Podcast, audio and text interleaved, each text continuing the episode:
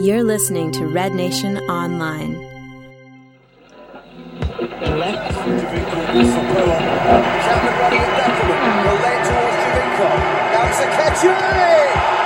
back it comes towards Tosaint Ricketts. It's game over. and Ricketts, and they are waiting rugby.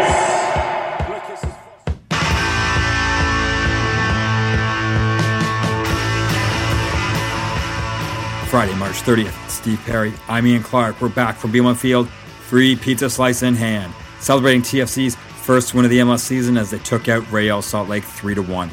It was Jozy Altidore and Giovinco who created everything. However, we give a lot of shine to the supporting cast of Clint Irwin, Ashtone Morgan, Auro Jr., and the Canadian depth added in of Tosaint Ricketts and Jay Chapman. Of course, Jonathan Osorio continues to impress this season, and we mark this display as the first, which meets the standard set from 2017. But the side note that there's still potential for us to be even better. It's all that and more on the next 45 minutes on East Side Stand Up.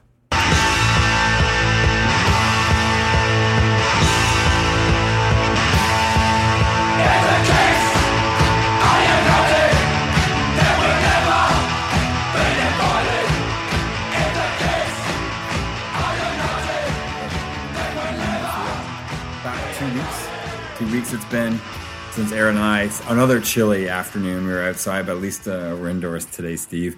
because we've been outdoors for a while. Yes, still It's been cold. very cold, thawing out a little bit. And uh, I don't know if I'd say emphatic, but I think at one point during this game, I thought 2 1. I think leaving this game 3 1 is a li- obviously better than 2 1, but I think it, I think that better reflects how this game was played.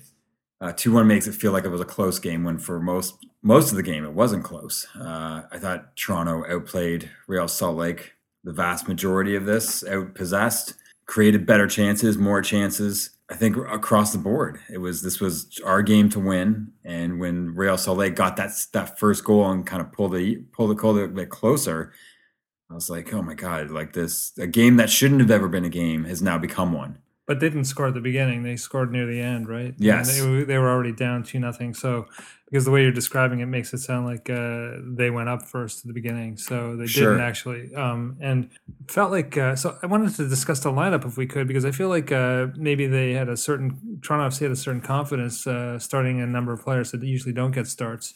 So Nicolas Hass- Hasler being one of those players. Yep. uh, who was in on the start, and Ashtone Morgan, the return of Ashtone Morgan, Clint Irwin. Yep. Um, so a bunch of people who are have been playing the bench most of the most of this, I guess, the end of the last season. Even this season, I feel like we've already played quite a few games, and it feels kind of crazy to be at the end of March and have already visited the stadium four or five times now. It's fucking freezing Yeah. right so Yeah. and we were talking about like that new setup that new structure of that building is just uh, creates a crazy wind tunnel so it does feel very cold you feel the cold in that stadium um, regardless of its uh, protection from the elements Yeah. um, That's the notorious the notorious um well, part the- of the it's the location. lake. It comes right off the lake, right? Yeah, I mean, going back to the exhibition stadium days, right? Like that was what it was known for when you would be down to watch a game it's there. drafty Drafty yeah, it comes right the lake effect or whatever you want to call it. Like it doesn't matter if there's it's not just for snow it's also the wind yeah there's other weather that comes off that yeah or is affected by that lake yeah because you'll be, we'll be leaving we'll be walking down to the stadium thinking oh it's not such a bad you get in the stadium and it's a different story yeah it's almost like its own weather system yeah Anyway, uh, so we see uh, a number of other players. Like I would say, I don't know if they, you'd call them tier two players, but they're definitely players that are sort of. I feel like some of them are in development, right? And it didn't seem to phase the lineup or how we played. I mean, I feel like this is great for Vandy to do. Get uh, some experience, get these guys getting some time in the, you know, in sort of the the outlier mentality of uh, making sure that you get 10,000 hours, but do- become an expert, getting all these players to get their time, right? yeah And they look good in the lineup. Uh, you know, Ashtone Morgan, haven't seen him in, I feel like, I mean, I know he played a game or two last year, but I feel like I haven't seen him in years. no it's, it's It's- a lost player right And I, even when I saw him in the lineup, I was like, you know, it's crazy that they haven't traded him yet. I mean, and at the same time, I'm glad they didn't because, like, you saw him today becoming really a multi-dimensional player. He was not just uh, great on defense, but also wound up setting up the second goal and uh, gave us all kinds of attacking options as a as a uh, you know an overrunning an overlap running player, right? And on in the as a winger. He's just fantastic. He had some crosses. I mean, you know, I think that's all coming. It was all the last time I saw Ashtone Morgan, I felt like he he has come along with this team. I feel like he's definitely improved so much since the last time I saw him. I was just blown away by how good he was playing today. Yeah. Anyway, I mean, I don't think the game was based around Ashtone Morgan, but I feel like he becomes a metaphor for this team. You know, they're building this team together, Yeah. and a team is as, is as strong as their weakest link, and I think they've taken that seriously. Yeah, great point. Um, one thing we should mention, Steve, when you talk about that lineup, and not necessarily new players, but kind of new formation, because when you talk about you got Morgan at left back, Auro Junior at right back, who I thought actually had a pretty good game too And- for for a twenty year old. And I feel like he started in midfield initially when he was first playing. Oh, right. So yeah, he was pushed up high, and he wasn't like at the at this flat forward. But the, I thought the interesting thing was it was more in Vanderveel who were the the center back pairing. So Manderville's been playing on the right side, Yeah, and then this game, uh, Vandy said, "No, we'll start you at center back," and I thought that worked out great. yeah, he uh, played with a lot of confidence, and like there was, I heard some people groaning about some things he was doing. He did marvel. He did marvelously there. I think like there was some times when he just stripped the ball and then just made like an easy pass instead of kicking it out. People were upset that he didn't just kick it away. And I'm like, no, he's like calm, cool, and collected. And you need someone like that to like you need that first pass. Like you don't want to turn it over in your end. You need that first pass to be like like a a Shea Rue pass. You know, Yeah. you need it to be like on the money. Yeah, my Anyway. observation was his at the start of the game, he made two bad sort of like mid to long ball, like long on the ground passes, like through the middle that got cut out. But after settled. that, He but settled. after that, I mean, like he was he was making some really smart. Um, he was making kind of like tricky plays look easy. Yeah. You know what I mean? Where he would just shield the ball and head it over the guy to his to Auro Jr. for example, or he would just you know juke left, go right, lay it off to Irwin. Just like easy things like that. That I know, also felt that the whole team had been practicing that. They were going doing these uh, passes that were going back and forth all day long. Mm-hmm. And I mean, there was an, a great example of uh, a near miss goal where Osorio's inside the six yard box, and instead of like shooting, which he's inside the six yard box, your every instinct is to shoot. He passes it back to Hassler, Hasler, yeah. who's ten yards out, and you know he had a better chance. And I, I mean, it was just uh, unfortunate that he just kicked it just a little shy north of the crossbar, but it was a beautiful play, and it, and we, saw all kinds of passes like this going back and forth through the middle of the park instead of going around. Like usually, you know, when you, you're playing, uh, it just to me, it's it, it demonstrated a lot of strength with our with our team with our passing uh, that was going back and forth, back and forth. And I also noticed a big, huge difference between the first half and the second half. The second half, we were playing like Barcelona used to play, like the like the champion. You know, when Spain was on top of the world, we were playing that possession game where, like, you know, it felt like we were like ninety percent of the time possessing that ball, and Real Salt Lake was barely getting in. And it was only just at the end when I think we sort of had. I mean, Altidore comes out, Ricketts comes in. Uh, that's sort of when uh, Real Salt Lake sort of got back into the game. Not not to Ricketts' fault. I just feel like um, I I don't know. Maybe it's just closer to the end of the game. But we, you know, after the goal went in, we composed and we didn't like panic, which was also that's a sign of a champion team, right? yeah. Definitely a team that's not panicking. Yeah. So well, that, my lots observation. of, lots of neat observations from this whole. Well, game. yeah, and I thought, I thought, I mean, you touched on it that, um, again, just as a broad stroke of the overall comment on this game was this. I think this was the first game this season we've seen where we're like, that's the team from 2017. Like that's the team that that came that really like flourished last year through the summer. That was the team that started to dominate. You know, the, where you know I can think of uh, San Jose coming here and Houston coming, and it just games where didn't necessarily throttle everyone, but you could see that you know it, Real Salt Lake they they just didn't have it. You know what I mean? Like there was there was a there was a gap between what they offered us and what we were bringing to the table, especially when you talk about that passing. And this was the first game I think. Even I mean the Tigres game was a great game, but I think that was a more game of grit and determination Yeah. rather than silky slick passing and running on and off the ball and kind of like doing these triangles, working up all the way down the field. And we finally saw that I think for the first time today. Yeah, well, we were playing. I mean, Tigres is a team that had.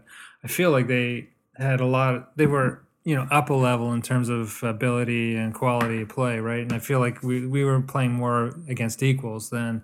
And I feel like maybe Salt Lake wasn't as good. But I also felt you were saying that that's the team we saw last year. I feel like this team has improved quite a bit, even more. Like I feel like there's been a lot of fine tuning going on with this team, and even though there's a lot of new players in, like there's you know you've got the new players, I feel like they they're gelling. I don't know. I feel like there's uh, uh, it's looking good. I think I feel like we're blooming, if I could say it that way. I feel like there's a blossoming going on. You know, spring's around the corner, if I could use that metaphor. Sure. And it, and it's and it's looking that way in terms of the pitch and in the lineup and the strategies and everything that's developing in this team. It's fantastic to watch. Well, I mean, it's and it's I mean, it speaks to we've kind of said this before previous podcasts and whatnot in terms of just consistency, right? Like that's something Yeah. that that means something on a football club that we didn't have for so long. And when It's you just have what happens when you do that. yeah, when you keep a core group of guys together and you add parts here and there, and, and, and you don't just add parts, you upgrade those parts too. So the team just keeps getting better and better. Speaking of which, did you hear Vazquez got signed for a longer term contract Yes. this week? Yes. We should mention that because Yeah. that's also part of this tinkering. Yeah. And it's like it, it It's kind good of that we're keeping him. Yeah, I mean, it kind of keeps it keeps the the hope that you're going to see rough. Hopefully, this core for another three years at least, right? Like if if uh, Vazquez, if I'm not mistaken, is 30 or 31, you expect that he can carry on until 34 ish, right? 35 maybe even. That might be pushing it, but that's sort of the age that you want him going through.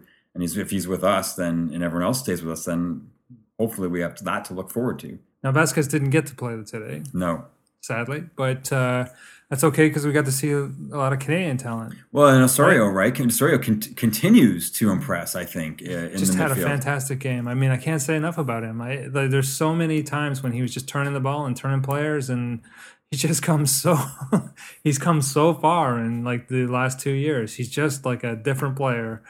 Uh, he's really coming into his own. He's like, you know, I can see him captaining this team one day. Well, and it's like I, I almost think like you know we had you know different comments and critiques about him over the years, and I wonder if it's maybe just something where it's like getting in on that title-winning game, maybe like flips a mental switch, like of confidence almost. Yeah, you know because it's like we've said that you know it, when you get to that 25 26 range like that's really when most players are hitting their prime. Mhm. like when they're in their mid to late 20s not necessarily in the early 20s and he's hitting that point where it's like hey he's got he's built the experience now. So he needs to put that on display yeah. and, and play like that and i think we i think we're seeing it this year i mean like you were saying like his ability to to pick up the ball and well, he filled in and the just gap. beat his beat the beat the guy that he's He filled he filled in the gap though. I feel like you know with Vazquez gone, uh, Osorio stepped up and he did a lot of the. I mean, so the, this, we also started Hasler and Delgado. So Delgado and Osorio had a great game in the middle, and and when they weren't having a good game, you saw Bradley come in and step in, right? And lots of people were commenting about how Bradley was playing. They said, yeah, "I haven't seen Bradley play up this far, Yeah. this time," and I, it's just I, I feel like. Uh, I feel I feel like this team, the chemistry is so good with this team that they're net, they know how to play um, each other's strengths and deficits, right? Um, so to their benefit, and and you're just seeing them shift and and and be flexible like this. It's just uh, I don't know. It's just it's like almost like watching magic work. It was great. But the other thing I wanted to mention is that because with Vazquez out, uh, we got to see Hasler, and then um, when Delgado came out, Chapman comes in, and Ashtone Morgan's on there, and Osorio's on there, and that's four Canadian players. And I don't think we've had this many Canadian players ever play on the pitch. and then ricketts So- comes in too right And Ricketts comes in at the end with Altidore. So I felt like, and that- that's when Hasler went out. So, but we still had at a few times in the in the second half, we had four players that were Canadian, and I thought, you know, it might be March 30th, but it feels like Canada Day. Yeah, we haven't we haven't been able to say that for some time. I don't. Know. No, think. but that's always the goal. Like that's the that's the dream of the local fans is to see your local talent on display. yeah, This you want to see Canadian players excel and win for you, and that's what we saw, especially with Ricketts scoring And with- that last yeah, with last goal. Yeah, there it was. yep, um, It's a dream, right? Yeah. It's a dream not only for the players, but it's a dream for the fans. yeah. Anyway, And if I can make uh, maybe to we've talked a lot about the the players in the in the starting eleven, but we've left out. If I can maybe get into the game, yeah, let's get into it. you know, because the beginning of the game it was all centered around two players. Like the first half, for example, was really revolved, if you can say. I mean, there was there's stuff to talk about, but it was Giovinco and Altidore. I think might have been the the talking points through the first half in terms of creating chances, earning penalties, missing penalties, scoring penalties, and then you know getting goals, and that all they all were created by Giovinco, one was missed by Giovinco, scored by Altidore, set up by Morgan, finished by Altidore. I mean, that's in a quick breeze. Like that was kind of what happened, and I think we saw it early on. What about uh, Giovinco calling Altidore onto the player to earn that yellow? Yeah. Oh yeah, yeah, on that defender. Yeah. And there was an interesting matchup between him and Silva, the the central mid back, right? Yeah. Uh, who later on got so pissed off that he almost kicked him in the head. Mario Silva. Oh, maybe you're right. Okay, yeah, yeah. a, di- a different Silva than Yeah. the one you're thinking of. Okay. I just uh, so there was this one v one battle going on between the two of them. He had got punched earlier in the in the rib cage uh, to the point where he was like whinging and uh, falling over, trying to catch his breath. And then like almost uh, two minutes later, the play comes out where um, they're starting to press, and he calls Altidore in to press the guy who just punched him, and Altidore just runs him over. Right? I mean, it, looked. It didn't look like he was running him over, but to the referee, it looked like retaliation Yeah. which earned uh, Jozy a card and Giovinco a card. both of Giovinco them. because Giovinco came in and stood over him. Yeah. And gave him an earful. yeah, because he was being an asshole to him, right? Yeah. But then he went He, down should, he like- shouldn't have lost his cool. I mean, sadly, he he took the bait, right? As much as uh, it plays great to us, like in some ways, it's like you know this psychological thing where we feel like we're yelling at him too, right, for beating up our best player. Yeah. Um, at the same time, uh, it's not good. Like you don't want to get these cards. I mean, No, well, how and- many and cards did we sort of- finish with? Well, yeah, I feel like we got at least four because Ashtone Morgan got one at the end and Bradley got one, and It was four. I feel like it was four. I thought it was six. I made six at one point. He gave But- out six total. But it- is it, it's also unusual to get two penalty kicks, and not only two penalty kicks, but two penalty kicks within the first twenty minutes of the game. yeah. That went, And there, but there was almost a third penalty kick. Do you remember the the cross that came in Yes. the, over the top and Yeah. Altidore got tangled up with that guy? And I was like, that should have been a penalty, maybe. but I feel like uh, because there was already so many calls going on, he didn't want to call because he just felt like it would have looked way too biased, right? Yeah. And so he became sort of uh, the equivalent of libel chill, where you just kind of it became call chill, right? He just uh, he looked at, at at how many calls he had been making, and and it looks suspicious, uh, especially like if you take this outside to the league. It's not good for him for Yeah. sure, right? His ranking's going to go down. So I think he bec he had to watch what he was calling, and that sort of in some ways let the game get a, a little bit more out of hand because you saw a lot of pushing going on after that and no calls being made, right? So there's like quite a few hands on people's backs with shoves going on at the last minute, and you know, yeah, we saw it in both teams happening, and I just felt like this game has really gotten chippy as a result of of the referee referee sort of like blowing his load at the beginning of the game and not really. Uh, he, he was too call happy at the beginning, and sometimes they do that to try and get the game under control, and it worked in the exact opposite way as it's supposed to have worked. And what are your Right? thought? What are your thoughts on? Um, let's let's broach because I'm sure this will be a talking point as the season's getting getting going. Is is about uh, Giovinco. I mean, he misses that penalty.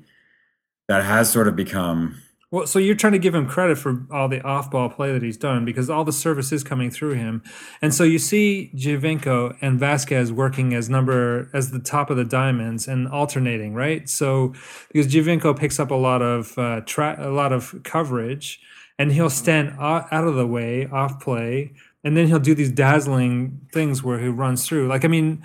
Are you saying we should write off Giovinco? I'm trying to no. think. Would, I'm I'm never. I would never say that. I'm no, saying. I'm, I'm saying. saying- I'm saying this is this might be a topic of conversation. No, People yeah, yeah. he missed a So- penalty, Steve, so and he's I- done it many, many a couple times in a row. That's so. That was the and he goes to the kick. same kick. He does the same kick every single time. Yeah. So I mean, I think that's. I think people are going to talk about this. So I'm just. But I'm he's putting had- it out there. Yeah. So, but but the thing is, he's had, still had some result with it, and even like missing a penalty kick. Well, that's you know, it's it's kind of like it's 50-50, right? Uh, it's gonna happen. It's gonna happen half the time. Wasn't that great that Altidore picked the same corner and scored on it? Yeah, yeah. Which I mean, Which the- just erodes the, the keeper's confidence. right? Giovinco So set up the pass that put him it through Yeah, for sure. that for that penalty. Like I, Yeah. I'll say that in, but I mean that's my point. It's just uh, you know of course I, I didn't the second goal like go from Giovinco to to Morgan. to Morgan, and Yeah. then Morgan just gave the tap back to Alt- Altidore, and he just finished. he finishes. Yeah, And he gave all kinds of credit to Morgan for that, right? yeah, yeah, He just gave him the biggest hug right after that. yeah. And the Ricketts goal didn't that come from Giovinco? That was a pass from Uh, Giovinco. No, it wasn't. Who was? It was. It wasn't from because Giovinco could have swooped in on it and he and he laid Oh off. yeah, yeah, and he let it go. He wasn't being. It was a shot. No, it was a shot from Akeche. Yeah, and they were both there. You see Giovinco make the run for it, and then he sees Ricketts, and he just lets him have it. And Ricketts finishes. But I just feel, you know, like some people would be glory hogs, and he's not like that. He's not a selfish player. That's that's also a great character of him. right? Yeah. Well, that's. I mean, I think one of the thing, if I have a second here, is that I almost feel like you know that first season set the expectations super high. super high, and I don't think they set the expectations of really what player that he is. I think he is more of you know he is he he is listed as a secondary striker, which could which uh, you know he, he is more and more of a playmaker necessarily than just a pure goal scorer. And he came out in that first season just lit everything up, and I think we all just think every time he touches the ball, he's gonna dazzle through. You know, he's gonna work his way through a team, and he's gonna have his great finish. And I don't think that's the reality of what So of I what it is. I'd like to add something to that. Uh, I feel like he's on everybody's radar, so he gets lots of coverage. He has to do a lot of other things to get himself open and free. He still delivers the dazzle every game, so you'll still see something crazy out of his bag of tricks that you've never seen before. It's that's the delight of going to each one of these home games. Is that like what's Giovinco going to do now? That's just going to blow your mind and make you want to practice that on the pitch for the next week. You know, Yeah. and and the other thing is that because he's got all that radar and attention, he's got to become like a playmaker, right? But I also feel like his character isn't the one that wants to take all the glory. I mean, he's got a tattoo that says loser. He's not the guy who feels like he's the guy who's the finisher. He feels like he's the guy who's the playmaker. Yeah. I, I feel like that's his thing. And maybe he's good at set pieces, or maybe he is just good at um, pressure, pressure plays, right? Which is the, those are the kicks. Um, that's when everyone's looking at you, and he, you know, in some ways he's he's like been in these tough spots a lot, so he feels like the one most suited to take it. But you're also seeing all these other players step up. Like I mean, you know, the second kick, Jozy didn't even let go of the ball; he just took it straight, and he's like, "I'm taking this one now." Yeah. And so you're seeing everybody else step up with that same swagger and confidence, right? I mean, he's a role model in some ways, uh, as the guy who's an outsider role model. So you're seeing, I think there's multi-dimensional roles that he plays. And you know, you I, we didn't really touch on this, but I mean, you had some good comment on on and how and how how good that was to see that Jozy does the exact same shot that Giovinco does. Now the difference is is you know I think if we want to get have like a slightly technical discussion, Yeah. the run up to the ball Yeah. between the two of them and how different that was and how and how the result came the way it did. Um, because Giovinco does a slow run up to the ball, does a stutter step, and really just tries to place it. Yeah. Whereas Altidore, Technique. yes, but Altidore kind of came from the outside, and you could see Rimando didn't know he didn't know which way to go, Yeah. and he actually caught Rimando, Flat footed. yeah, flat even footed. even though he was jumping the whole time on the line, ready to pounce in either direction, right? So that he was he was trying to psych out Altidore, uh, jumping continuously on the line, so that he knew that he was ready to go anyway, and then got caught. So and he didn't even pick the corner.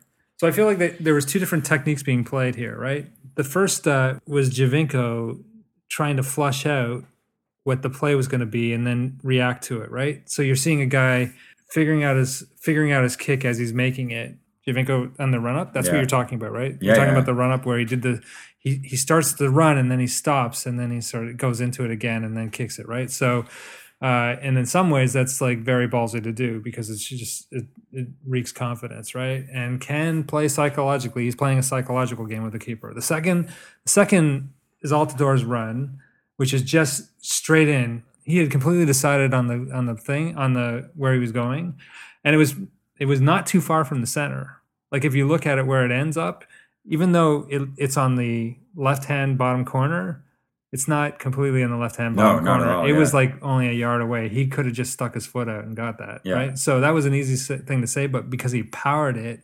Now the other thing I think that Jozy did was he ran towards the right. So he started on the left, ran towards the right, making it look like he's going to the right hand corner, and then kicks it to the left hand corner, which is difficult to do Yeah, very hard to do.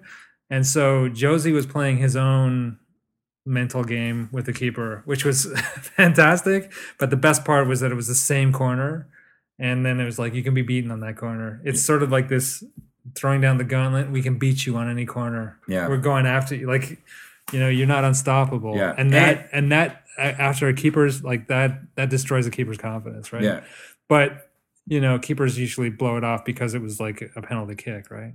But we should say Difficult to stop. That's good to say though, is because what we didn't say off the top, and what we should note at maybe at this point was that first win in the league, first goal in the league, that becomes the first home goal. and then we had a then we had. I mean, we can say we scored a okay, we scored a goal like that, but then we scored. We did score from open play because you know the penalty is kind of A given. don't- you don't wanna like a get- given goal. yeah, and you don't want to. You know what I mean? It's it's one yeah, it's one thing to score off a penalty. It's another thing to score from open play. Like that's a little more decisive. Yeah, they're earned goals, right? Yeah. Yeah. So then we, we did get that one, uh, obviously, and then if it, you know, it's I think just, just again as we talk about this game as a whole, And that and that second goal was no slouch. I mean, he's inside the 18, but he picked a corner, the far corner, and he just picked like he just it just snuck in on the post, right? It was a beautiful. He picked that because the keeper just missed it, and then they almost scored a goal like that against us, right? yeah. So And you should say he was coming in to his left, yeah, and he struck it with his left foot against his body, right, to go yeah, on that side. Like it, it's actually a difficult strike. takes And- away your power. power. Yeah, and I think it caught Rimando again. Like he couldn't, he just couldn't get over there Yeah. to stop it, and it was uh, it was. I mean, it was a great. It was a great. That was a great first half. And like I said, it's like it's kind of like the we had a lot. We had a bunch of those first halves last year where we were up two 0 at the half, and we're like, oh, we are. We're gonna eat pizza. Yeah. We got two goals. We're gonna eat pizza. Hey man, like we, how many? Pe- I can't tell. You, I don't know if you if you pay attention to the the titles of the of the podcast, Steve, but there was many pizza references last year, and now this is probably to be the first pizza reference of 20, 2018. I'm very happy for that. Um, and we we secured the pizza. Yes, but we almost didn't, right? Mm-hmm. Because Seattle or Salt Lake came back and scored that uh, their first goal. They almost had a chance at- 70th minute. Yeah, but they almost had a great Yao chance. Plata before had a chance, right? Fifty first minute. Yeah. So right at the beginning of the first half, Joao Plata, which would have been the ghost of Toronto FC, uh, curse. This is the curse that uh, often haunts us, right? It feels like we broke the curse. I don't know if you ever watched Survivor, but they're doing the break the curse kind of thing this season, right? And I Oh. feel like uh, we broke the curse because Joao Plata didn't score, but he had a, f- a fantastic chance of scoring. It almost got underneath Irwin, but he somehow Sat on it. yeah sat on it and stamped it. It was crazy, but it was a great. I mean, lucky save, but great save. And Yeah. anyway, And speaking of, of of former TFC players, I got to say that I was going to. Usually, I mean, the last year we haven't said this as much. You know, before it used to be a story of like, why did we let that guy go? Oh, we're, like this guy's going off playing great. Luis Silva, don't miss him after watching him play today. Holy shit! I don't think I've ever seen someone go down in a heap six times in a game. yeah, It seemed like any time he had contact, he might be their was- simulation player, right? Oh my god! I guess everyone's got specialties. And Kyle Becker wasn't he? Beckerman, yeah. Beckerman wasn't he with us before? No, he was. Oh. Oh, was he here for? No, no, no, no. I don't think so. Not for a. No, he was on Colorado to Rail Salt Lake. Okay, that was sorry. the trade. Anyway, It's, it's, might have fa- been a it's fair to think that because especially in that first season in 2007, we were wheeling and dealing, and people were flying all over the place. And I feel like Conor Casey might have had something to do with us going to Colorado, and then the whole Hmm. whatever. So I, I feel like that might have been. In, I, I do remember that in that season was when Beckerman, our first season, if I'm not mistaken, Beckerman went from Colorado to rail Salt Lake, and that was one of the first moves that they made to rebuild their team because they were god awful, god awful. And then he was like like one of the first key acquisitions that sort of turned that team around. little side story there on Real Salt Lake. Yeah, Um, yeah.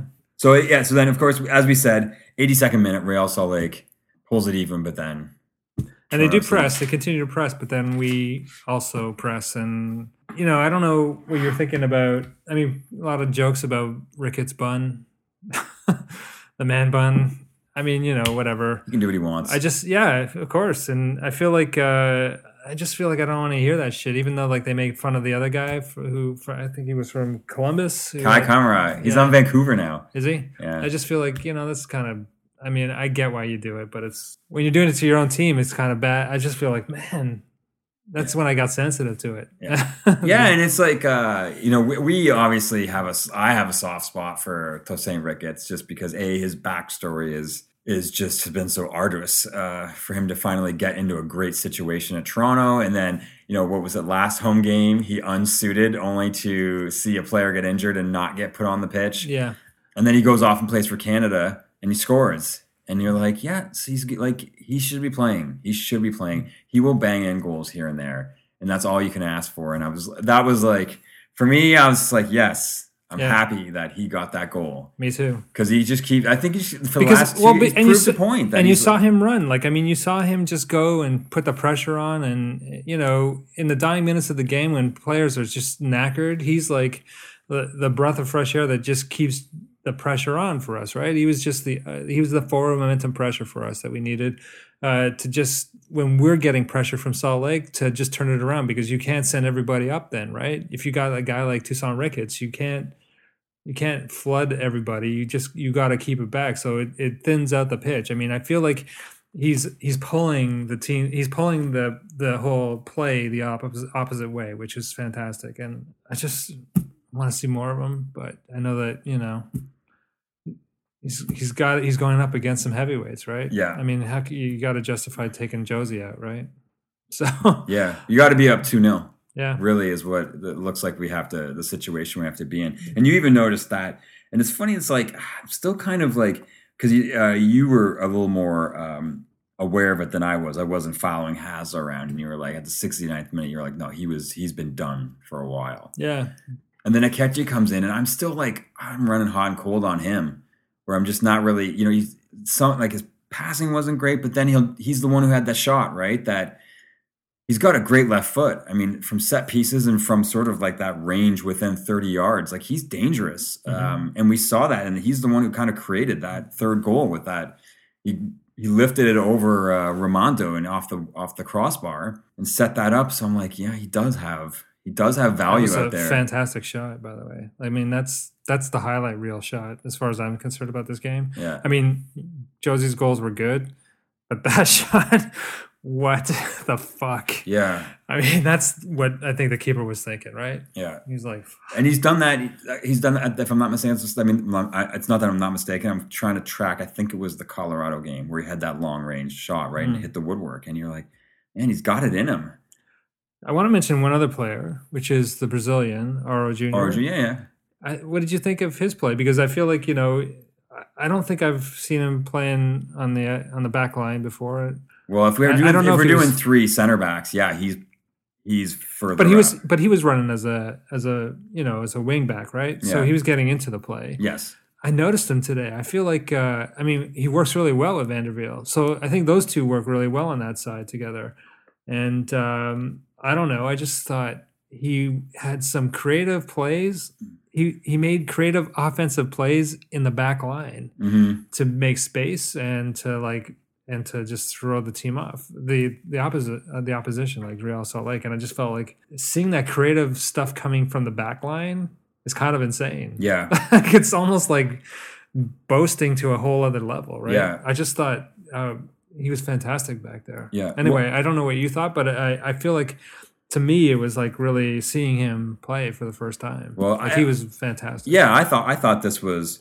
I mean, I've both. I've you know from the from the start of the year, both Auro Jr. and Van der Wiel. I've sort of been like, look, they, I'm not going to be overly critical because I think there's time for them to kind of like settle in. But I thought this was for me. This was the first game where I was like, They're settling. they look like they're like they're getting in sync with everyone else as well, which has been important. You know what I mean? Like I thought, I thought Van der Wiel had a good game. Like I thought I he was he was working well with Moor I have no on the back line, um, Yeah. and he was making good decisions. And once he got, like I said, those two bad passes out of his out of the way at the start of the game. I don't think I had any groaners uh, moments like that, and I thought, oh, that's sort of that I, side of the I love pitch looked great. Zavaleta and Mavinga, and I didn't miss them. Yeah, Can I say that? I think they're both great players, and I feel like it feels like we've got lots of choice now on the back line. Which is great as we, especially at the start of the season, that we're we have Club America on Tuesday. Yeah, We start that next round, the semifinals of the, Which is the only- Champions League. four days away, isn't it? Yes, So, I mean, it's good that we rested some of these players that'll be in the starting eleven, right? yeah, yeah. and and didn't feel uh, and didn't feel for it. Like it didn't cost us anything. No, Clint Irwin gets the start, Yeah. and looked perfectly perfectly comfortable Yeah. um, between the sticks, and, then that gives us a chance to let Bono start the game at home on Tuesday. So, where do you want to go from here, Steve? Do you want any sights and sounds? You want to talk? I just want to that mention one other play, um, Yeah, sure. which I feel like was uh, symbolic of the game, and that was uh, so, something that Jonathan Osorio did around the 24th minute um, after the first goal, where there was a ball being crossed by Real Salt Lake trying to come out of their end, and it was like a diagonal pass low into the ground. And out of nowhere, Osorio makes this aerial sliding tack, like dive towards the ball, and knocks it out of play.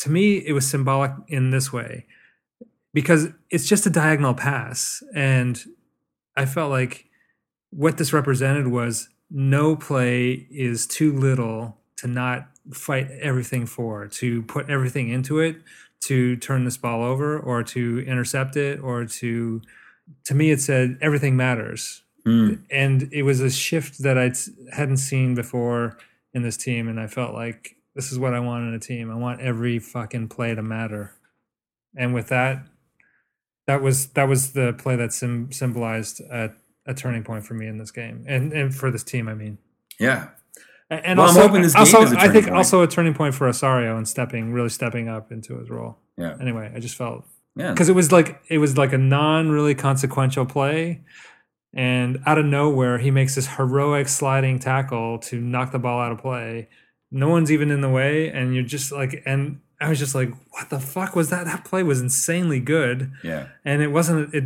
it was a play that didn't matter but it mattered That's great. So, how about that wall of honor, Steve? Oh well why did they put Ex- it on the toilet why did they put it Well, on They're talking about the one on the outside, not that one. oh I, I didn't take a look at it i just i guess there's a bunch more names on it right They have put a whole bunch of stuff on there. And the only, the only thing I got to say about that is when you bring out those kids wearing their Wall of Honor T-shirts, maybe do that like when it's warmer out. Not at, those not kids at, are freezing Not at eight o'clock. There was so That one kid was this- super There's shivering. one sided the sound. young, the littlest there was kid. one little kid who was like shaking. He was shaking because he was so cold because they all they were wearing was a t-shirt with like a t-shirt, long sleeve t-shirt underneath it. yeah, That was it. Cruel. It's cruel. It's abuse. yeah. Someone should call in child services. Yes. um, and then my other my other observation, and maybe just like comment, is uh, I mean, it was another brutal night on the pitch. yeah. That so uh, we'd had a few weeks off, and you know, going into the game, it, the field looked great. First- mostly, first mostly look. great. But The when I was look. looking at it through my glasses, I was like, that bo- that bottom corner, it's a little bit rugged. But mostly, it looked like it was intact until they started running on it. Yeah. of course, and then Anything that was like tracks were- hard cut or like any kind of like a moment of sort of like a collision or hard like hard running or hard defending, just hold like the tearing up that pitch. I just feel like this is ankle. This is an ankle breaking pitch, and uh, do we want that for champions? Uh, I just kind of feel like uh, I don't know. Is I, I mean I don't really know much about grass, but I do know that it's coming up in like chunks, and uh, and I feel like when you have those kind of divots that these guys may not see while they're running, it's dangerous. Yeah. and I just thought, I don't know if you noticed in the first half, there was one play that we ended up getting a scoring chance because the ball hit the divot, no, I didn't know. took a bounce. The Real Salt Lake defender missed the ball because he was playing it on the ground, and then it took a hop, so he missed it. And Jozy got by him to get Oh. a chance, and I was oh. like, "Fuck, this thing is like." I hope they fix that when they switch sides. But my my point was like, you know, I almost, and I've you know we said this before more from a weather perspective, but I'm like, I mean, it, maybe it really does make sense that Toronto doesn't play their first home game until April.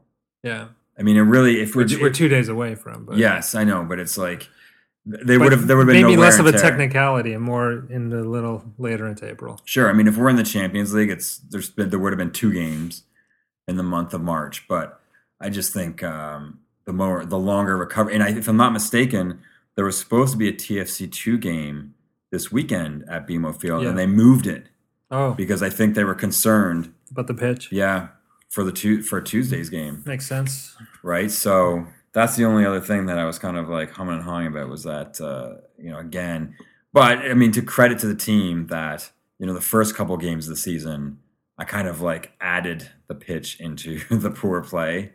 And despite that pitch, the team started to look a lot better this weekend. Yeah.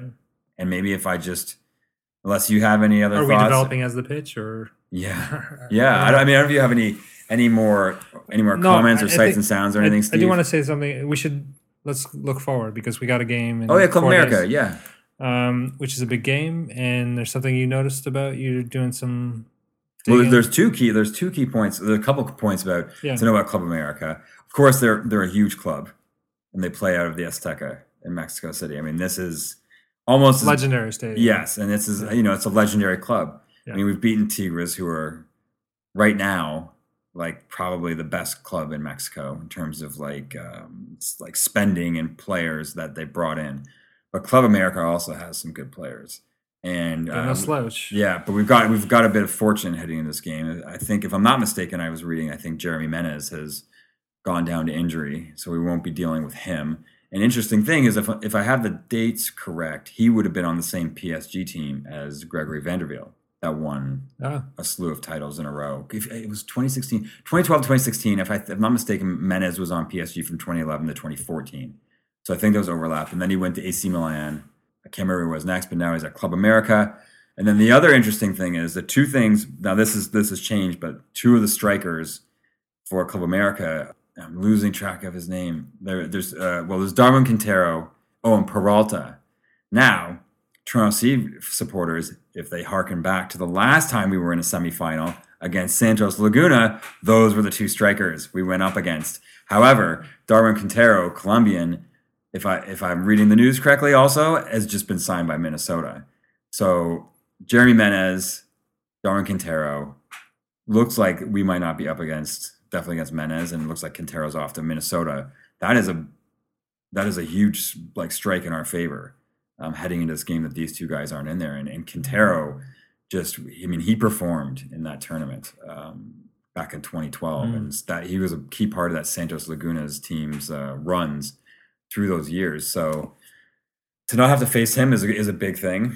And and you know, like we saw with um, who was it, Gi- Gignac uh, on Tigres. I mean, the, French players, even though they're leaving Europe and they're you know maybe in quotes, to maybe they're retiring to Liga MX, they've still got it. Yeah. So yeah, they're not dinosaurs. no, encouraging signs, but still, I think the other thing though is just I mean just what we know about Liga MX and Mexican teams is technically they are on another level Yeah. from what we see in MLS, and that's that's part of the challenge. Like their worst, I think the reason why ML, Liga MX in a lot of ways is still better than MLS is because their worst players are better than MLS. You know what I mean? Our best players might be better than theirs, but their worst players are better than most MLS teams.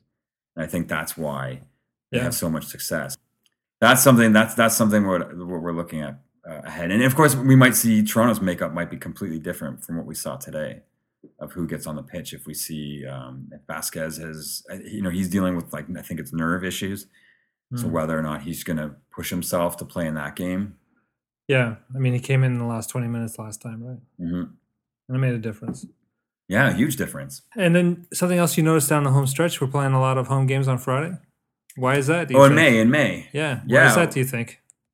Oh well, I mean, I I, I don't know if it's No, if- but you have a hunch about this, right? Well, I have, I have a hunch that, you know, obviously MLS, you know, they have a TV deal, and uh, I think between the days on the of the uh, through the weekend, I don't Like- think like I don't it's, think tou- it's tough to get down to Friday night games. It's tough to get down to games during the week, nighttime games. So it's this isn't for the benefit of the hometown crowd, right? yeah. to make these games. No, I think it's not a great deal. But my thought is that MLS is still an American league, and they're going to give American teams the best slots on Saturdays and Sunday, and we're not going to get them. However, they still have a TV slot to fill on a Friday night, and I think that's like yeah, That's what we're getting. we're getting that, and it's because I I think it's just because We're the team to watch. and, and it's like whether or not people are watching us, I think people are coming to these games even on a Friday night, and it's making good television. Right? It's it's it's the only it's probably the only team you could put in that slot and have a hope that it would be a competitive Something programming slot. You know what I mean? Like Right. to put the MLS champion on a Friday night, that's that's probably your only hope. If you were going to put Columbus against, you know, against uh, some other team. Maybe Atlanta's the only other team right now that could really draw those huge numbers. But like, let's just say, you know, Columbus against Colorado on a Friday night. you Yeah, know, yeah. no, nobody's watching that. Right. So that's that's part of why I think we're getting stuck with these these games. I think they're just hoping they have. It's a good observation. I just wanted you to share it. Yeah. Um. So I think that's it, Steve. Cash in your tickets for pizza slices tomorrow. Pizza slice tomorrow. pizza Great. slice Saturday. Yeah. Um, Oh yeah, long weekend. yeah, And then get get ready for Club America on Tuesday. It's a Good Friday game. Lived up to the name Yeah. of the holiday. Yeah, was, you know, just like I know we we just started the outro, but I would say finishing like feeling very positive, um, kind of like touch touching on the key points that a all the Canadians got in there. B everyone looked good. C like the team, I think finally started to play like we want them to play. Like I think we finally saw that performance today. So I think hopefully, knock on wood, this is a this is a good omen ahead of Club America. It is, but Tuesday is a different game, right? Different league, different team. Live up to our ego. Yeah, it's Let's okay. not let's not believe our ego It's too much. hopefulness, Steve. Nothing wrong with that. We can hope now in Toronto. As Giovinco does, and points to his loser tattoo. That's what we got to think of. All right then. All right, keep All your right. egos in check. Steve Perry, CIUT. Yeah, equalizing the start. Sunday nights at 10. Clark RNO on Twitter. Info, have your say. We love the emails, love the tweets, all that stuff, guys. Send it out this way. Uh, we'll leave it at that. I think you know what. I think after this, I think after because these games are so important, we're gonna we'll, once again we'll make a move on a Tuesday to do a podcast after Club America because it'll be important. So we'll leave it at that, guys. Uh, thanks a lot for listening. We'll catch you on Tuesday. Next time. Thanks. Want you to get involved. Reach out to us on Twitter at Red Nation Online or by email at info or have your say at rednationonline.ca. Get in touch with us. Let us know how you thought the team did. Agree, disagree, it doesn't matter. Also, check out our other podcasts on Red Nation Online From the Black Hole, Ours is the Fury, and our interview series. Thanks for listening, and we'll catch you guys next time.